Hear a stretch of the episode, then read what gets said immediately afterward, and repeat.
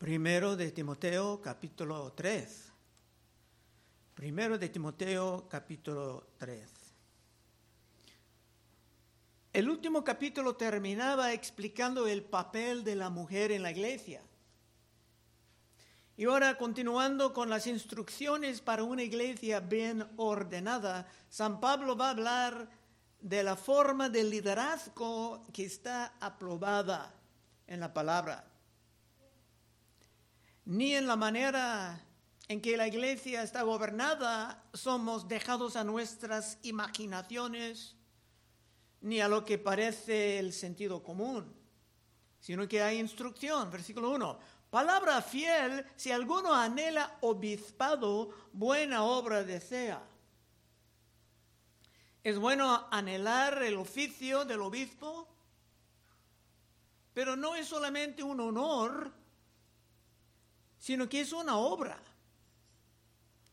Puede ser un oficio de gran estrés, y es algo que va a implicar un trabajo, un sacrificio. Es más, no todos que deseen el oficio son automáticamente calificados por el oficio. Versículo 2. Pero es necesario que el obispo sea irreprensible, marido de una sola mujer, sobrio, prudente, decoroso, hospedador, apto para enseñar. Hermanos, nosotros como otros tomamos el oficio del obispo como el mismo de un anciano. Y hay razones por esto, razones bíblicas que vienen del libro de Tito. Porque en el libro de Tito también Pablo informaba a las iglesias de la necesidad de los ancianos en cada ciudad para tener una iglesia bien ordenada. En el libro de Hechos, Pablo dijo que tenían que tener ancianos en todas las iglesias. No dijo un anciano, sino ancianos. Pero en Tito 1:5, hablando de esta palabra, obispo o anciano, Tito 1:5, por esta causa te dejé en Creta para que corrigieses lo deficiente. Si no hay ancianos, hay algo deficiente. Y establecieses ancianos en cada ciudad, así como yo te mandé, el que fuere irreprensible, marido de una sola mujer, y tengas hijos creyentes que no están acusados de disolución ni de rebeldía. Porque es necesario que el obispo, estamos hablando de ancianos, porque es necesario que el obispo sea irreprensible, como administrador de Dios, no soberbio, no iracundo, no dado al vino, no pendenciero, no codicioso de ganancias deshonestas, sino hospedador, amante de lo bueno, sobrio, justo, santo, dueño de sí mismo, retenedor de la palabra, fiel tal como ha sido enseñada, para que también pueda exhortar con sana enseñanza y convencer a los que contradicen. Quiere decir que deben de saber algo de la apologética, la defensa de la fe.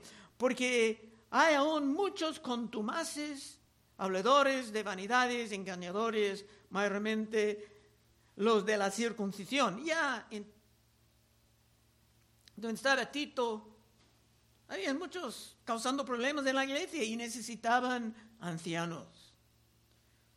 Aquí la palabra anciano está intercambiada con la palabra obispo. Y por esto, como ha sido común por muchos siglos, tomamos el oficio de un obispo como el mismo del oficio de un anciano. Muchos están más cómodos con anciano porque a veces digo a diferentes hermanas, si su esposo es anciano, dice, ¿cómo está tratando el obispo de tu casa? Se alarman. Hablaremos un poco sobre los diáconos también, pero aparte de estos dos oficios, la Biblia no dice nada de calificaciones en el Nuevo Testamento. Y por supuesto la Biblia no dice nada de papas, ni de cardenales, ni de los otros muchos oficios que los hombres han inventado. Otra vez 2. Pero es necesario que el obispo sea irreprensible, marido de una sola mujer, sobrio, prudente, decoroso, hospedador, apto para enseñar. Cuando dice irreprensible, esto quiere decir que el hombre no puede tener una mala reputación, ni afuera ni dentro de la iglesia. Se ha hecho cosas escandalosas en el pasado, antes de ser un hermano o antes de crecer y madurar en la fe, no serán obstáculos. Pero si anda en pecados escandalosos ya, será simplemente descalificado. Como que cuando dice marido de una sola mujer, si un hermano tiene un amante aparte de su esposa, está simplemente descalificado.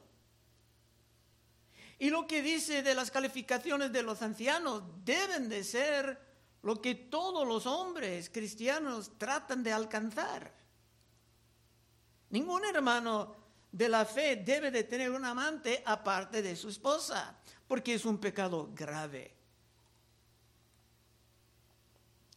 Cuando dice que debe de ser sobrio, no solamente quiere decir que no debe de beber para emborracharse, sino que también que tiene que ser una persona seria. Va a estar ayudando a los hermanos, a las hermanas, cuando se pasan por etapas muy dolorosas de sus vidas. Tal vez de la muerte de un ser querido. Y por eso tienen que ser serios con ellos. Hospedador es alguien que tiene un amor por los hermanos. A veces, cuando los hermanos del primer siglo andaban viajando, un hombre como evangelista o un hombre hospedador pudo abrir su casa a la persona, porque en los hoteles de aquel entonces había mucho vicio.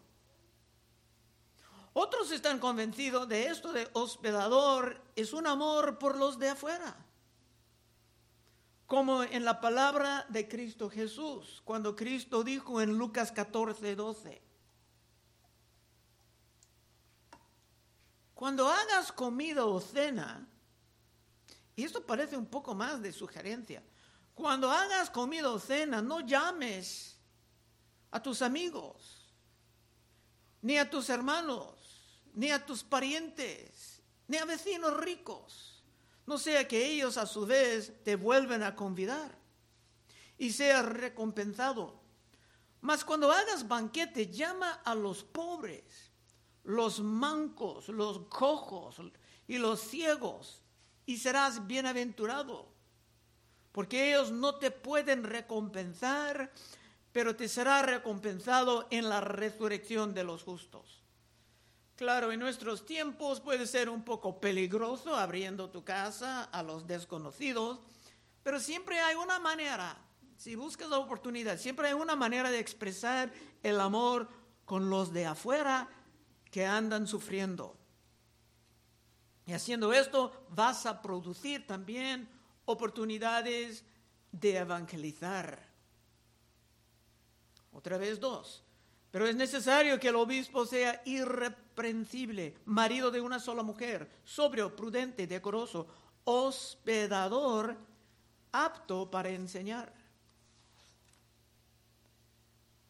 El anciano tiene que conocer su Biblia. Se debe de estar estudiando regularmente. Y aun si no predica mucho desde el púlpito, debe de tener la capacidad de enseñar en la consejería. O cuando un hermano o una hermana, un joven, tiene preguntas. 3. No dado al vino, no pendenciero, no codicioso de ganancias deshonestas, sino amable, apacible, no avaro. El hombre que va a ayudar en el gobierno de la iglesia no puede tener vicios. No puede ser un hombre avaro, porque será tentado de emplear los fondos de la iglesia para sus propios propósitos, y esto ha pasado a través de los siglos. Tiene que ser un hombre de integridad. Y cuando dice amable, tiene que saber la manera de corregir uno sin estar muy brusco. No se debe de levantar su voz, ni emplear insultos. 4, que gobierna bien su casa, que tenga a sus hijos en sujeción con toda honestidad, pues el que no sabe gobernar su propia casa, ¿cómo cuidará de la iglesia de Dios?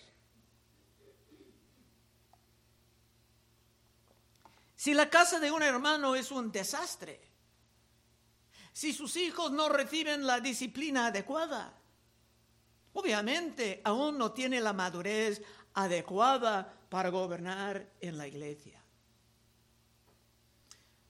Pero si sus hijos pueden ver la honestidad, la consistencia, el crecimiento en la fe de su padre, será mucho más fácil para ellos obedecer y estar sujetados. Y como dije, estas son las características que todo hombre creyente debe de tratar de alcanzar, no solamente los ancianos.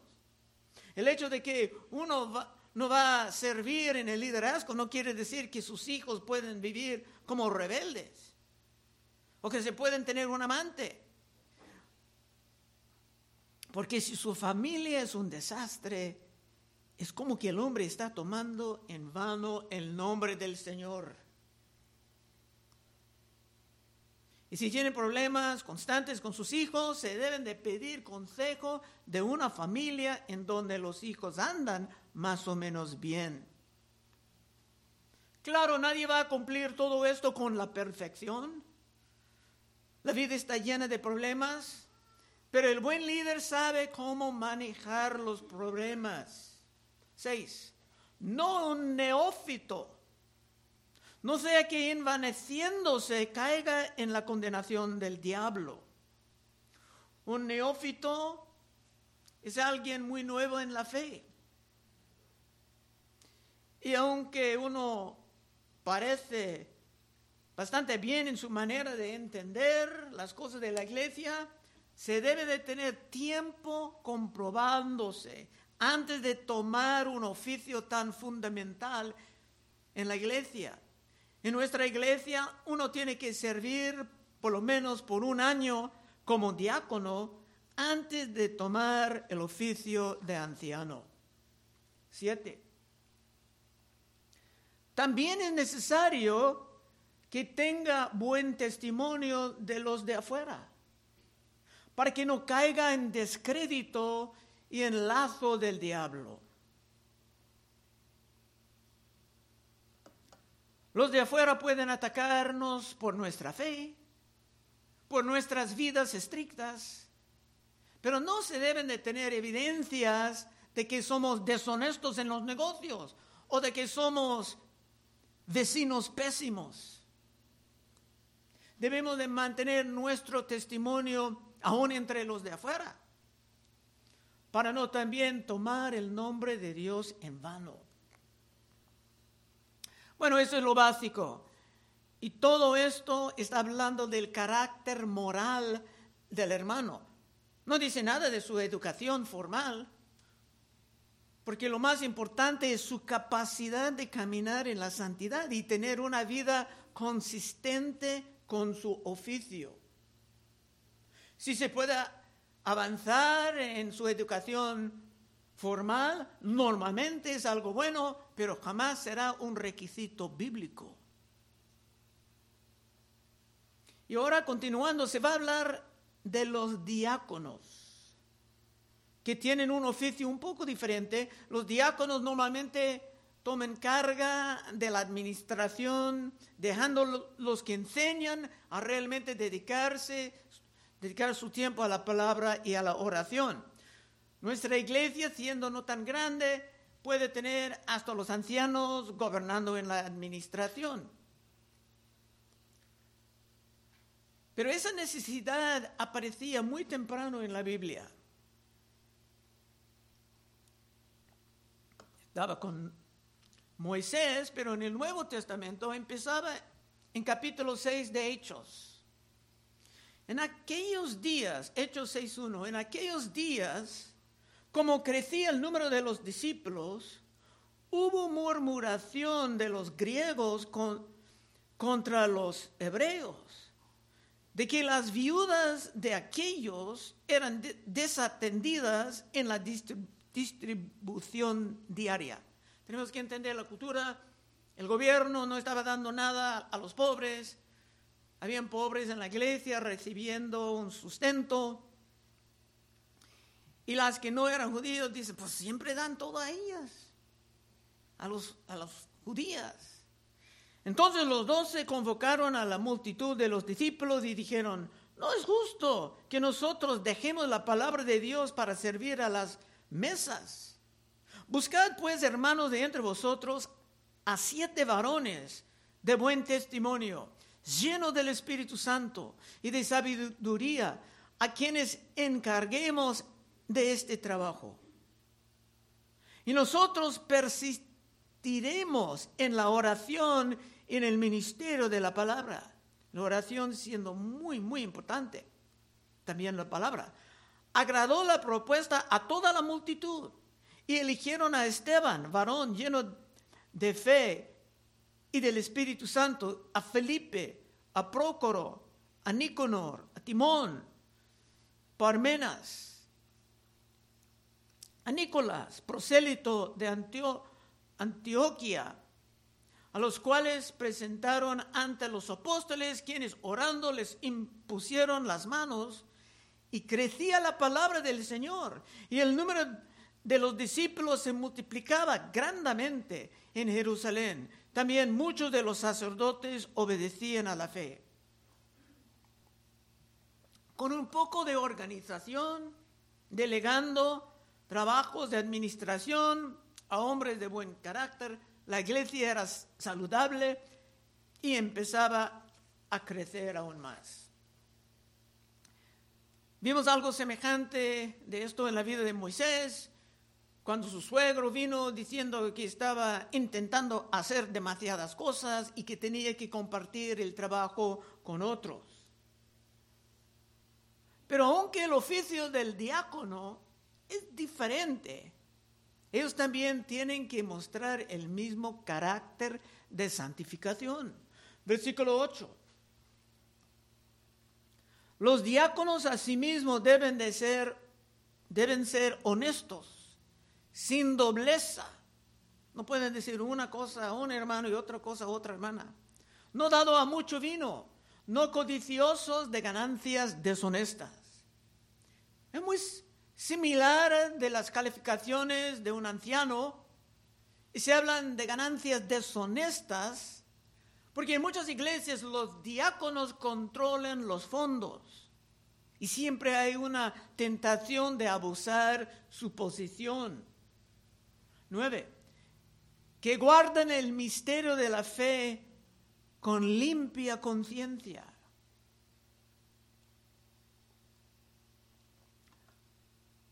Cuando te aprendes mucho de la palabra de Dios, cuando ya no pienses como los del mundo, tu conciencia será más aguda. Y para servir en la iglesia tienes que caminar con la conciencia limpia. 10. Y estos también sean sometidos a prueba primero. Entonces ejercen el diaconado si son irreprensibles. Las mujeres a sí mismas sean honestas, no calumniadoras, sino sobrias, fieles en todo. Este último verso es un poco controversial en nuestros tiempos. Unos dicen que estas mujeres son las esposas de los diáconos. Otros dicen que son diaconisas. Pero en el próximo verso es un poco más claro. 12. Los diáconos sean maridos de una sola mujer y que gobiernan bien sus hijos y sus casas. Dice que tiene que ser un marido. Por lo tanto, tiene que gobernar su casa. Si San Pablo dijo en el último capítulo que la mujer no puede ejercer autoridad sobre el hombre en la iglesia, no es muy probable que está cambiando su manera de pensar aquí. 13. Porque los que ejercen bien el diaconado ganan para sí un grado honroso y mucha confianza en la fe que es en Cristo Jesús. Sirviendo así, su fe será más firme. Y hay grandes beneficios, tanto para los ancianos como para los diáconos. Pero tenemos que entender que es un trabajo y que los líderes pueden estar bajo ataques del enemigo. Y nadie debe de anhelar estos oficios solamente por su prestigio. Bueno, estas son las calificaciones.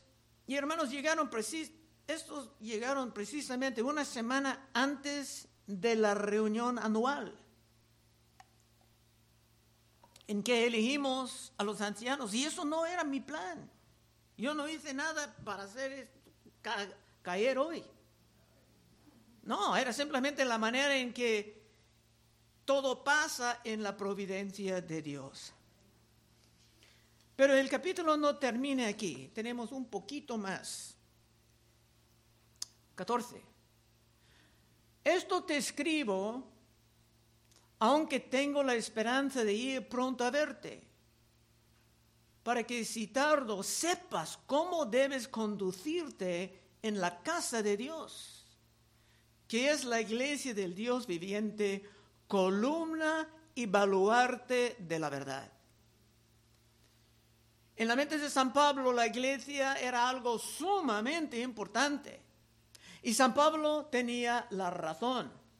La iglesia reunida es la casa de Dios, dice. Y no hablo, claro, del edificio, sino de nosotros. Aquí es la casa de Dios. Y una de las grandes responsabilidades de la iglesia es proteger y proclamar la verdad. Dice, columna y baluarte de la verdad. Y sabemos que la verdad siempre está bajo ataque, así desde el principio. Y que las enseñanzas falsas parecen que se salgan del infierno casi cada mes. Y por esto necesitamos un liderazgo sólido para no permitir corrupciones de la doctrina. Sabemos que ahora el arma más potente para el diablo es el engaño y la mentira. Y por esto siempre estará atacando la verdad de las Santas Escrituras, sea en la escuela, en la corte, en el internet, en Hollywood. Pero por esto dice muy claramente que nosotros somos la columna de la verdad. Y por eso pasamos tanto tiempo abriendo la Biblia, para estar anclados en la verdad. 14. Esto te escribo aunque tengo la esperanza de ir pronto a verte, para que si tardo sepas cómo debes conducirte en la casa de Dios, que es la iglesia del Dios viviente. Nuestro Dios es el Dios viviente. Los que honran a la Santa Muerte están honrando a un Dios muerto. La iglesia del Dios viviente, columna y baluarte de la verdad. Queremos tener la capacidad de explicar la verdad y hasta de defender la verdad. Y esto implica mucho estudio. Como San Pablo dirá a Timoteo en el segundo libro, 2 de Timoteo 2:15, procura con diligencia. Una palabra importante. Procura con diligencia presentarte a Dios aprobado, como obrero que no tiene que avergonzarse, que usa bien la palabra de la verdad. Y hay hermanos aquí que toman esto en serio. Y puedes a veces ver hermanos hasta tomando notas durante las predicaciones mientras otros están medio dormidos. ¿Cómo está contigo en esta mañana? ¿Eres tú un hermano en serio? Bueno, Pablo va a terminar el capítulo con lo que parece un himno de la iglesia primitiva. 16. e indiscutiblemente grande es el misterio de la piedad.